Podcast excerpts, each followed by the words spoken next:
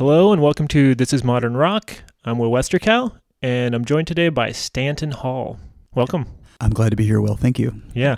Stanton, you are in a band called the Zags. I am in a band called the Zags, not to be confused with the Zags being the, Gon- Gonzaga. the unofficial nickname of Gonzaga. I always hope to be famous enough to get slapped with a cease and desist. I'm still we're still waiting. And are you, in fact, named after the historic antebellum mansion in Mississippi? No, I'm not. Okay. Uh, it is funny though because um, I came across that years ago, or someone told me about it. It's a little weird because you know it's a Yeah, plantation right. where people were Right. enslaved. It's not something you brag about. I mean, I didn't assume that your parents were Yeah. like, this is the best slave plantation, but But if I'm ever in Mississippi, obviously I need to go there and show my ID and see if I can get in for free. So, sure. you know, yeah. come show me your old slave house. You know. Maybe the Zags could play there. Yeah, that would. the optics are really good on that. Yeah. So the Zags, uh, how would you describe this band? Is this power pop? Yeah, I mean we've been around about five years now. When we started, it was pretty high energy songs coming at you in a rush type thing, and as time's gone on, we've gotten a little slower, maybe because we're getting tired or something. I don't know. But uh, we're working up a new record, which would be our third full length at this point, and the songs definitely are getting mellower and uh, a little bit more emphasis on the craft, I suppose, rather than the tempos. All right, cool. Well, we're, we're here today to talk about November 1990. Yes. Uh, kind of a big month, a lot going on in the world. In November 1990, Margaret Thatcher resigned as the UK Prime Minister. Everybody's weeping over that. Uh huh.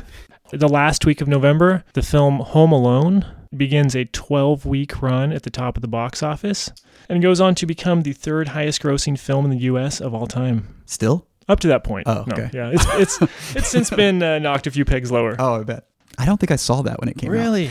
I was a little too old for that. That makes sense. Yeah. Yeah, I actually I went to see it with my fifth grade teacher as like a Mhm. prize with some other kids for like winning a spelling bee or something. Well, I mean, fifth grade, that's like a fantasy Yeah. right there. you Oh, yeah. So, Do you know what you were up to in November of 1990? okay, first of all, 1990 was a big year. Mom, I had my first drug experience that year.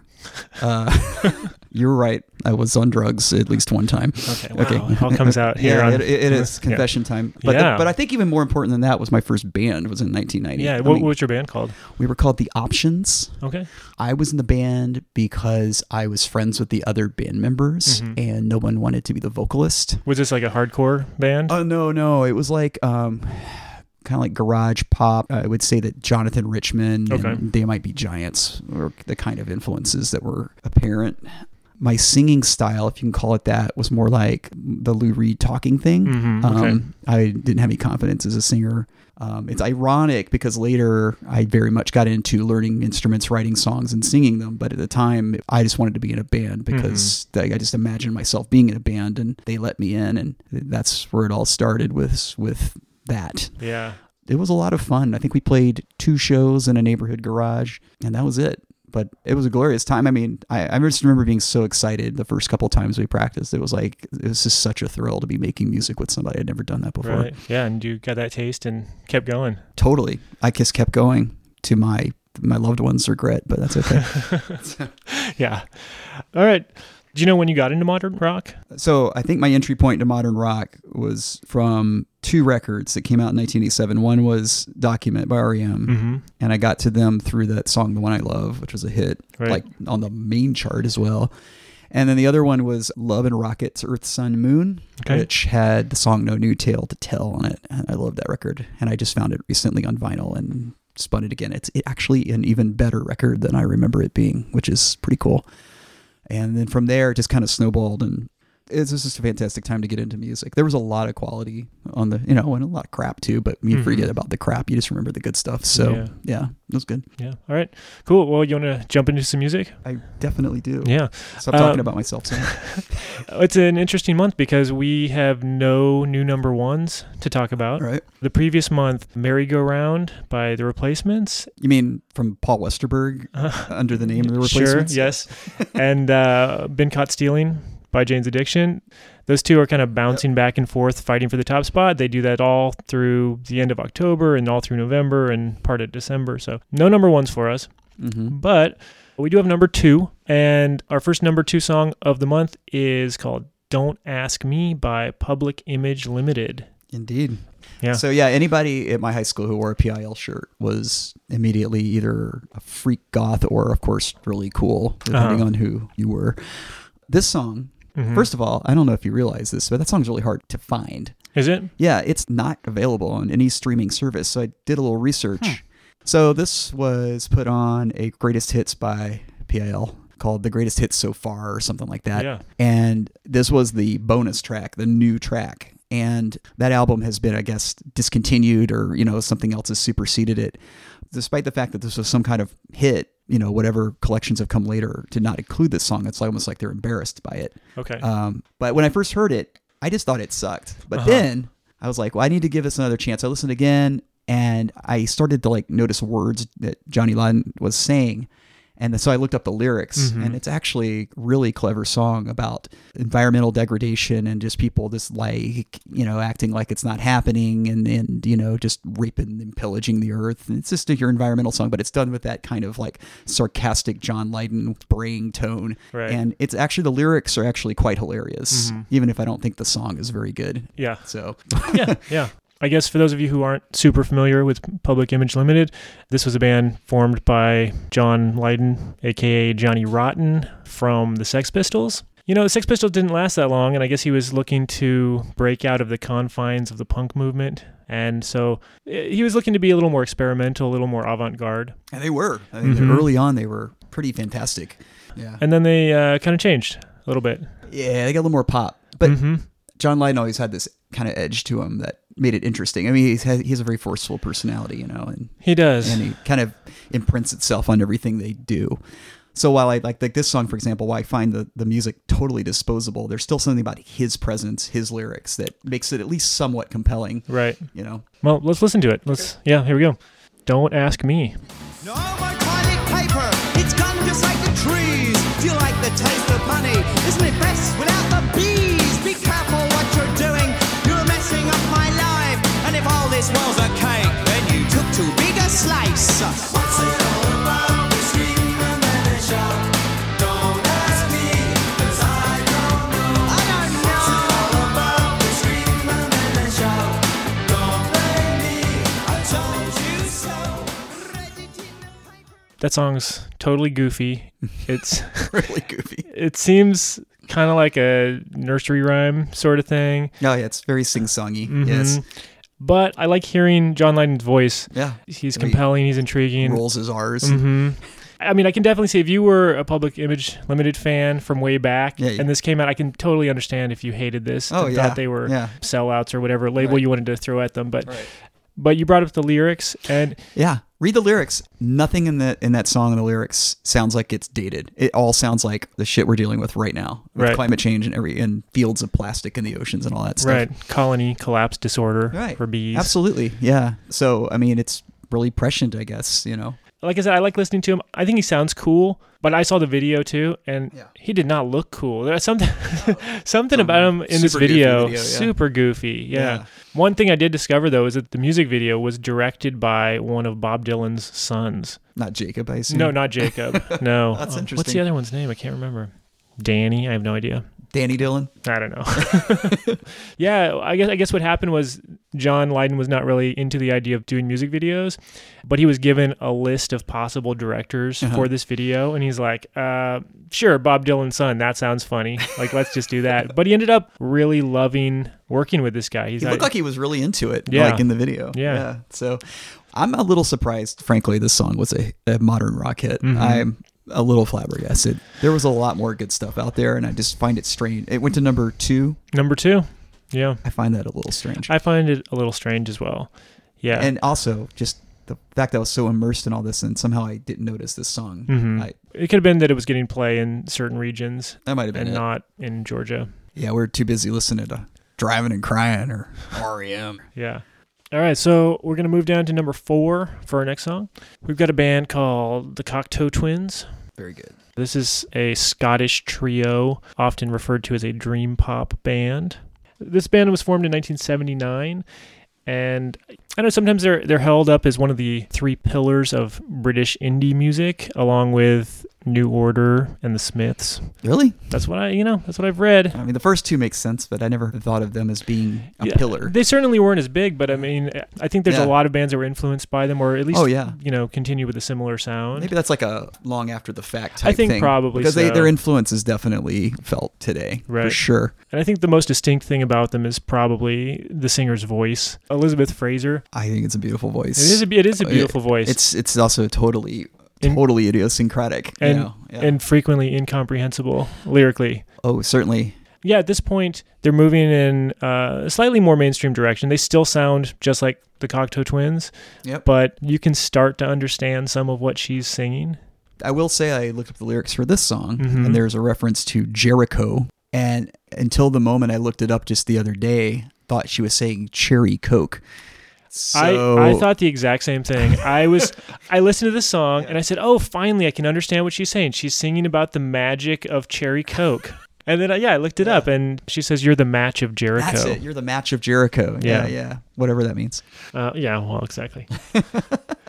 Two of the band members are actually married, and so they had their first child Yes. in late 89, and the other band member also had his first child in late 89. I also read that uh, during the making of this record, that her husband, I think his name is Robin Guthrie, Yes. uh, had a severe cocaine addiction and was like suffering from drug-induced psychosis. Mm. It's a great condition in which to make music. Yeah, I'm sure. New baby, new album Yeah. you're working on. yeah. So the album is called Heaven or Las Vegas, Uh-huh. which sums up how I feel about Las Vegas. Um, this is their sixth studio album, and many consider this to be their best album. I just listened to the whole thing the other day. It is wonderful. It's a wonderful record. Yeah. It's really good. And this album was their first to reach the top 100 album charts in the US, managing to make it to 99. I bought the tape, so how could it not? You're the was- difference I- between I pushed over the edge. 101 and 99. Hey. Way to go. Yeah. And the, the song we're going to hear is called Iceblink Luck. Yes. This song was their highest charting single in the US. It reached number four on the modern rock charts. And just for those of you who want to know, an ice blink is a white light seen near the horizon, especially on the underside of low clouds, resulting from reflection of light off a field of ice immediately beyond. Whoa. Yeah, That's still doesn't clarify anything for me. no, but, But- I did not know that until today. Yeah. So now I've I'm still like gaining knowledge even as I age. Yeah, great.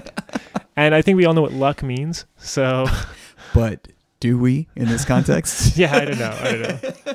It's like you remember the beginning of Pulp Fiction, and they like define pulp and fiction Right, for you, and I'm like, I still don't, I don't get it. All right, well let's let's listen to the song "Iceblink Luck" by the Cocteau Twins. All right.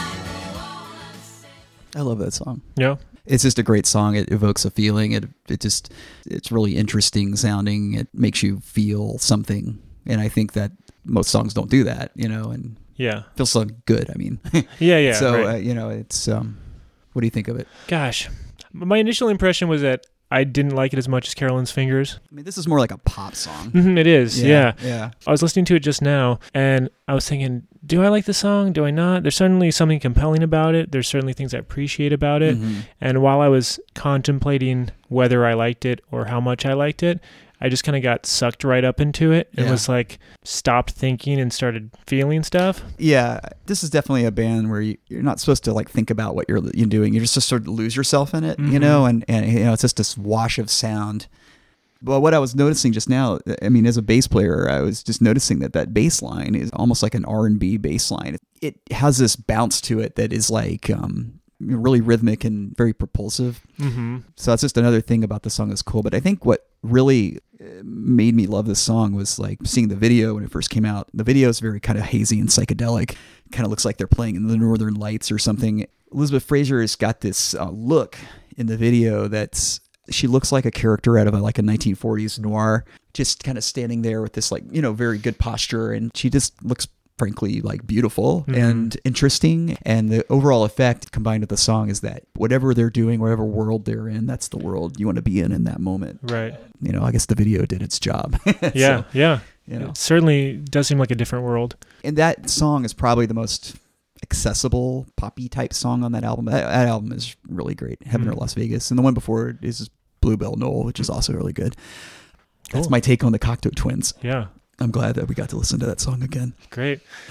yeah, I listen to stuff like this sometimes, and I, I wonder, like, are Scottish people all like this? you know, like it seems so different and exotic to me. But I go like, well, maybe if I was Scottish, it would just be like, oh yeah, this that's what we sound like. I must say the Scots have a really high great music to population ratio. Mhm. I, it's hard to deny that. So something in the lock, you know. So I, I drink from that. Yeah.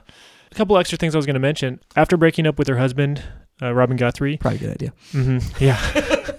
Uh, Elizabeth Fraser, uh, she went on to have a romantic relationship with Jeff Buckley, Really? singer musician. hmm Didn't he die like mid 90s? Yeah, he did. Were they like together at the time he died? I'm not sure. Huh. I read that they both had fallen in love with each other's voices. That would be a power voice couple. you know? Yeah. Too bad they never recorded together. Well, you know or what? did they? They recorded a duet demo, Wow. which was never officially released, but is Wow. floating around the internet. So if anyone is curious, and you should be, immediately. yeah, uh, the song is called "All Flowers in Time Bend Toward the Sun." Holy crap! I gotta hear this. Yeah. Wow. You know what? Why don't we just listen to a clip?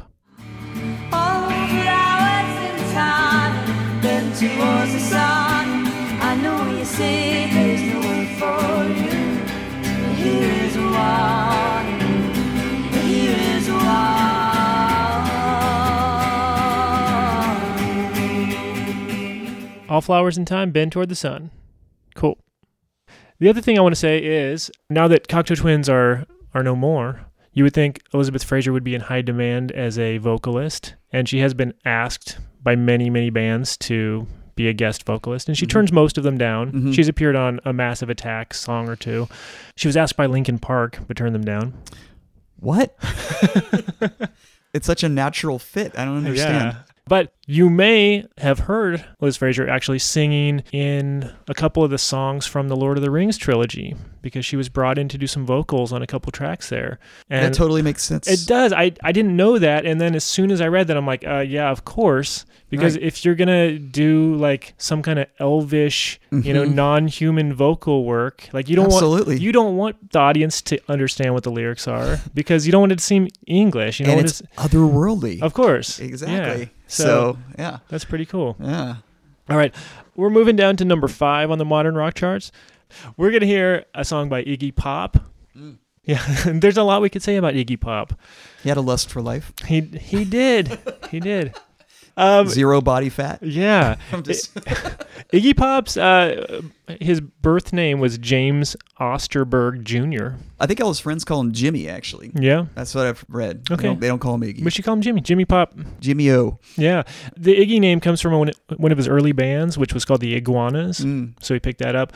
I mean, he was in a band called the Stooges, and he's pretty well known for that. He wanted to be everybody's dog. Yeah. Yeah. Stooges is an interesting thing because I feel like they're super, super famous, and yet at the time, they were not really a successful band. Yeah, they're one of those. You know, only X number of people heard them, but hmm eighty percent of them formed a band. That kind of band. Yeah, and they and they were um, at least now considered proto punk. Oh, yeah, and, certainly. and a lot of the early UK punk bands were admirers, and you know, Sex Mhm. Pistols and the Damned covered Stooges songs. Sure. David Bowie was a fan, Indeed.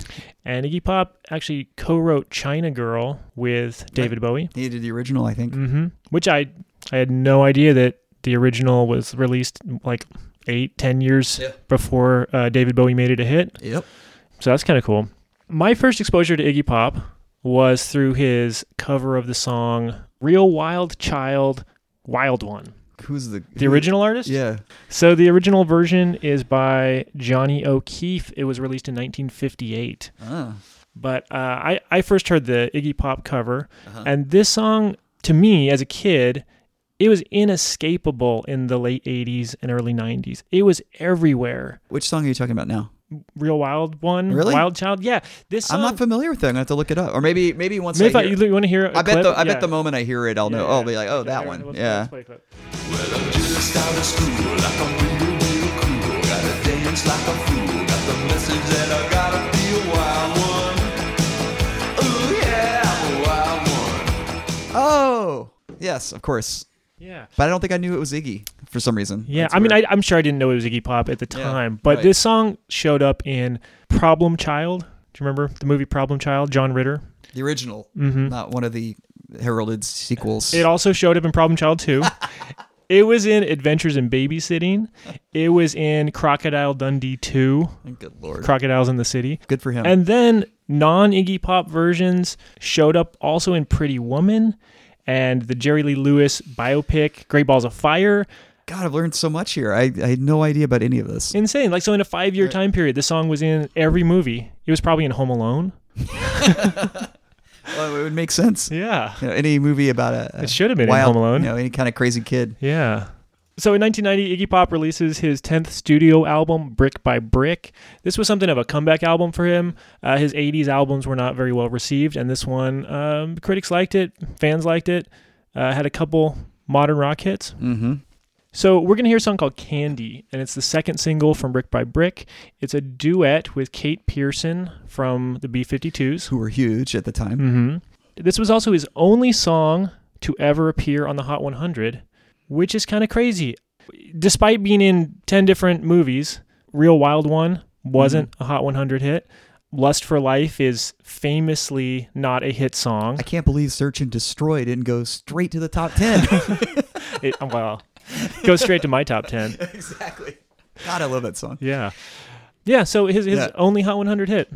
That's interesting. Uh, You know what? It It's deserved. It's a great song. Yeah, and you know, this song does show up on a lot of lists of greatest duets of all time. It should. It's not quite uh, Neville Ronstadt, but uh, Oh, what- they're what just is? they're What just is? going for a totally different effect. Yeah. But yeah. Uh, let- let's go ahead and listen to it. Here's Candy. Not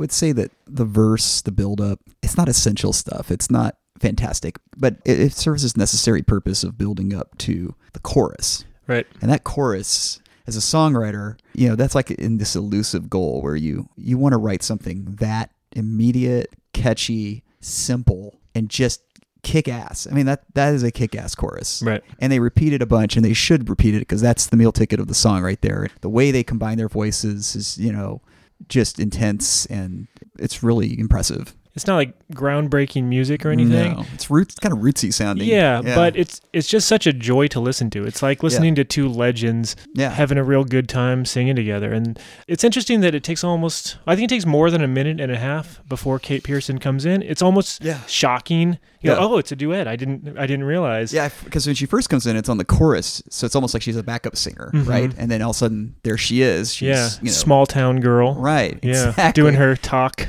Yeah, her voice is soars, and he's kind of gruff. Yeah. and, it's real uh, fun to listen to. Yeah, I I have to go back and listen to that whole record. I don't I don't know if there's uh, stuff on there that's as good as that, but that was it's a great song. Mm-hmm. So, Yeah. Iggy Pop, right around this time, not only was he putting out a pretty solid new album, but he was branching out into acting territory.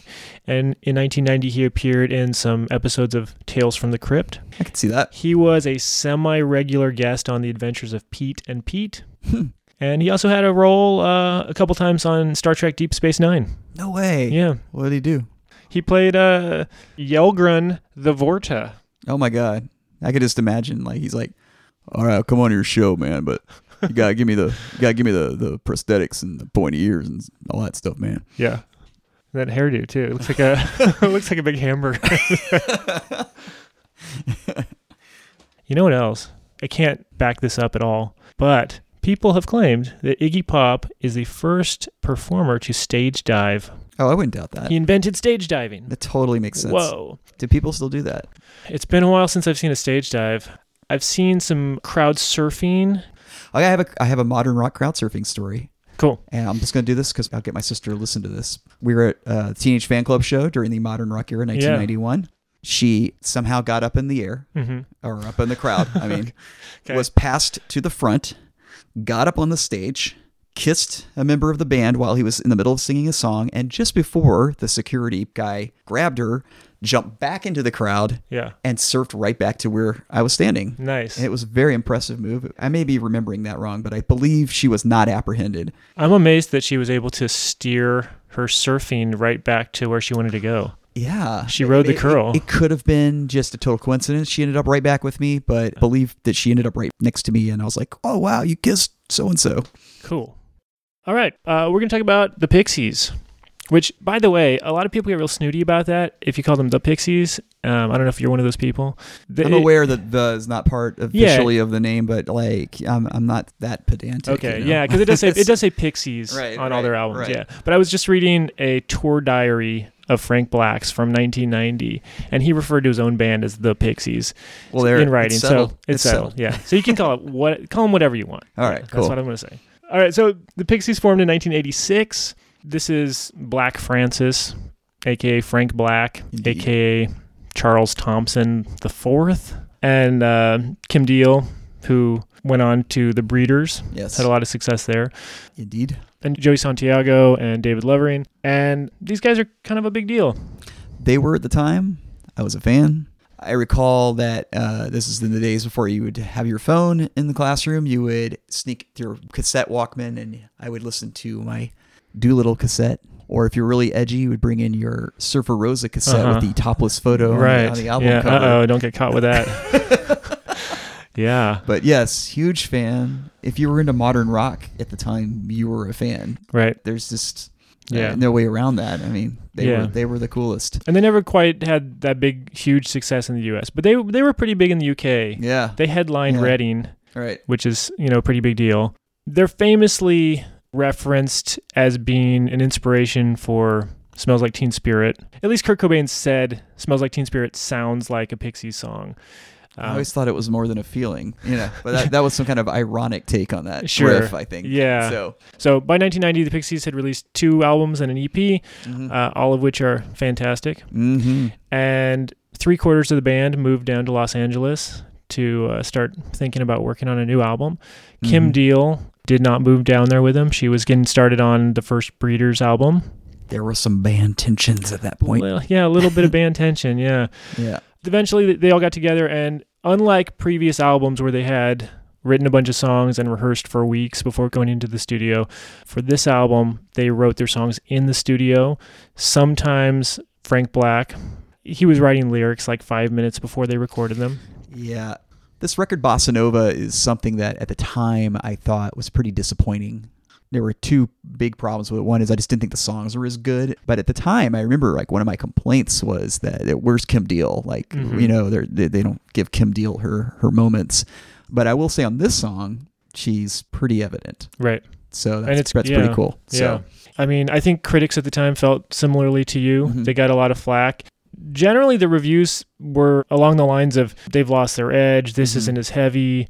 Mhm. Uh, I was just listening to this album, and there's plenty of songs that are really heavy and hard Yeah. and screamy. Oh, oh, yeah. Um, there's, one that- song, there's one song that's nothing but screaming. yeah, so- that's that's not the problem. The problem is that the songs just aren't as good No. on a whole. they're not and the energy really starts to fade in the second half and Mhm. and this record is by most band standards it's a great record Yeah. but by the pixie standards this record's a victim of the standard they set this record and frankly Trompe-l'Oeil, which is really to me like frank black's first solo record Yeah, despite the fact that there are a lot of really great tracks on both um, Yeah. including the one we're about to hear yeah. If you if you follow internet music journalism at all, which you shouldn't because it's terrible, the backlash that the Pixies got upon reforming was horrendous. and that was with kim deal Yeah, Yeah, initially, yeah, initially, yeah, yeah. Um, it was like zero star reviews, horrible things said about them, writers calling them, them the fake Pixies and saying that they should never have reformed because they're just a shadow of their former selves. And this is something that they were dealing with back when they released Le and this is something that they were dealing with when they put out Bossa Nova in 1990. See, I don't have any problem with any of that because, first of all, they never got their due when they were in their original run. They didn't sell nearly as many records as they should have. And so when they came back, they went on tour and they played for thousands of people and they made a, a ton of money, I'm sure. Yeah. Good for them. To me, that's like deferred payments for, Oh, t- for exactly. everything that they should have made back in the day because they should have been one of the biggest bands in the world. They weren't. They were like the biggest cult band in the world, I guess. I have no problem with that. So we're gonna hear the second single from Bossanova. Somehow we missed the first one. It did chart on the modern rock charts, but there was just too much going on that month. Velouria? Velouria was the first That's a one. great song. Mhm. Yeah. Although a horrible music video. Have you seen that thing? I remember the night it premiered on 120 Minutes, and Dave Kendall goes, and the Pixies for this record have made a terrible video, in my opinion. But here it is. It's kind of a provocation. It was like a Yeah. screw you. And I don't know who the screw you was directed at, but it was unmistakable. Right. But then Dig for Fire, they made a proper video. And then Yeah. they stuck Allison on the end of it, They if I recall. And they're They like, did. they go out in spacesuits on, on a football field or something. Mhm. Yeah, but still not a great video. I don't No, think. No. The song was way better in the video for sure. Yeah. So yeah, we're gonna hear their second single, "Dig for Fire." Here it is.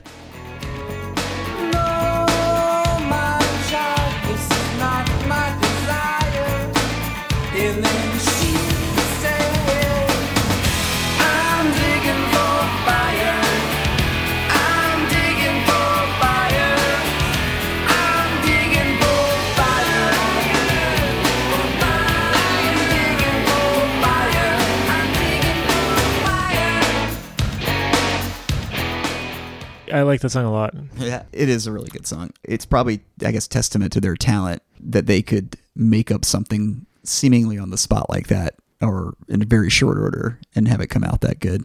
I can't say that for the entire record, but certainly that song. Yeah, and like you said, this one features not a ton of Kim Deal, but more her. than a, on a lot of the songs on the album, which Yeah. is nice. I like Yeah. that. I don't know. I mean, I think it's catchy, but it's also weird. You know, it's uh, lyrically unusual for sure, yeah. and not just lyrics. It's it's Yeah. delivery wise. Oh, uh, certainly. Uh, yeah. Huh? No. At the same time, yeah, this is this is moving a little more clean cut, a little more tame. Oh, pixie puns everywhere, I guess. Yeah. Uh, it's uh eh, like when I when when they get to the guitar solo, I think on a previous record, Santiago would have unleashed some kind of yeah. totally bizarre thing, and here he's essentially mimicking the chorus line. Yeah. Yeah, just plays yeah, which just always rubs me the wrong way. I mean, I never liked that about Smells Like Teen Spirit, and I Weezer started doing that on their third album, Forward. And it's just like, wow, your your solos were so amazing on previous albums. Why are you just playing the melody line? One way to avoid that is you come up with a whole different chord progression for the instrumental part. And then you Mhm. never have that problem. But to me, yes, it sounds like the easy way out. Yeah. Like, you know, It also could be pressure from the record company. I think that Oh, certainly. But, You know, with these major label records, you know that there's always some A and R guy probably in the studio steering them It's subtly as That's the subtly yeah, yeah, do, the hook, do the hook. Yeah, I know. I know about that. Making that record was like, you know, that's when the band was starting to break up. I know that Kim Deal was already starting to do the Breeders by then, and uh, I've I've read that Black Francis was kind of jealous of all the adulation she got. And, yeah, kind of like took it out on her in passive aggressive ways. But I also have read that she was like kind of a pain in the ass as a bandmate. I think all of that is all- probably you know, true. So it Yeah. was just like, and they basically hated each other by the end. I, I saw one of their last shows. They were opening for U2 on the Achtung Baby tour. Mm-hmm. Okay. That one. And I had just seen them like a few months earlier in a much smaller venue. So now I'm seeing them in an arena and I'm like, oh, this is going to be cool. Thousands of people here to see the Pixies. They came out, they played, and there was no spirit, there was no like sense of fun or passion to it. It was just a job. And uh, I wasn't surprised when they broke up a few months later. It Right. just seemed like it was the end of the line for them. Sure. Well, especially since the Breeders they had a bigger hit Oh, than yeah. the Pixies ever had. Actually, Oh yeah, totally. Kind, kind of a surprise, but Totally. um, no reason for Kim Deal to stay when her her own band is doing better. Oh, than, yeah, absolutely. Well, that was our songs. That was our. Song. That was Yeah. it. It's over. Yeah, yeah. All right. Pretty good bag of songs here. Yeah, I, even the PIL one, which I hated at first, I came to realize there was at least some aspect of it that was actually really interesting. So, Yeah. and then the other three all have a lot to say for them. Yeah. And um, happy to hear them again. One thing that really struck me on this particular episode, the singers are all just very unique and distinct. In the time we're talking about here, 1990, there were just a lot of those voices out there. And that was part of why I think we were huge fans. Yeah. Cool. Yeah. It was been right. fun. Okay, so if anyone uh, if anyone wants to check out the Zags, Oh, it's the zags.bandcamp.com. We have a semi recent single that comes up first, but then if you look on the right side, you'll find our entire discography. Check it out. all right, and uh, also Facebook. Yes, we're on Facebook. The Zags. You'll find us. Okay, cool. Cool. Yeah, and if anyone wants to get in touch with me, you can reach me at thisismodernrock at gmail.com. I'm Will Westercow. Goodbye. Goodbye.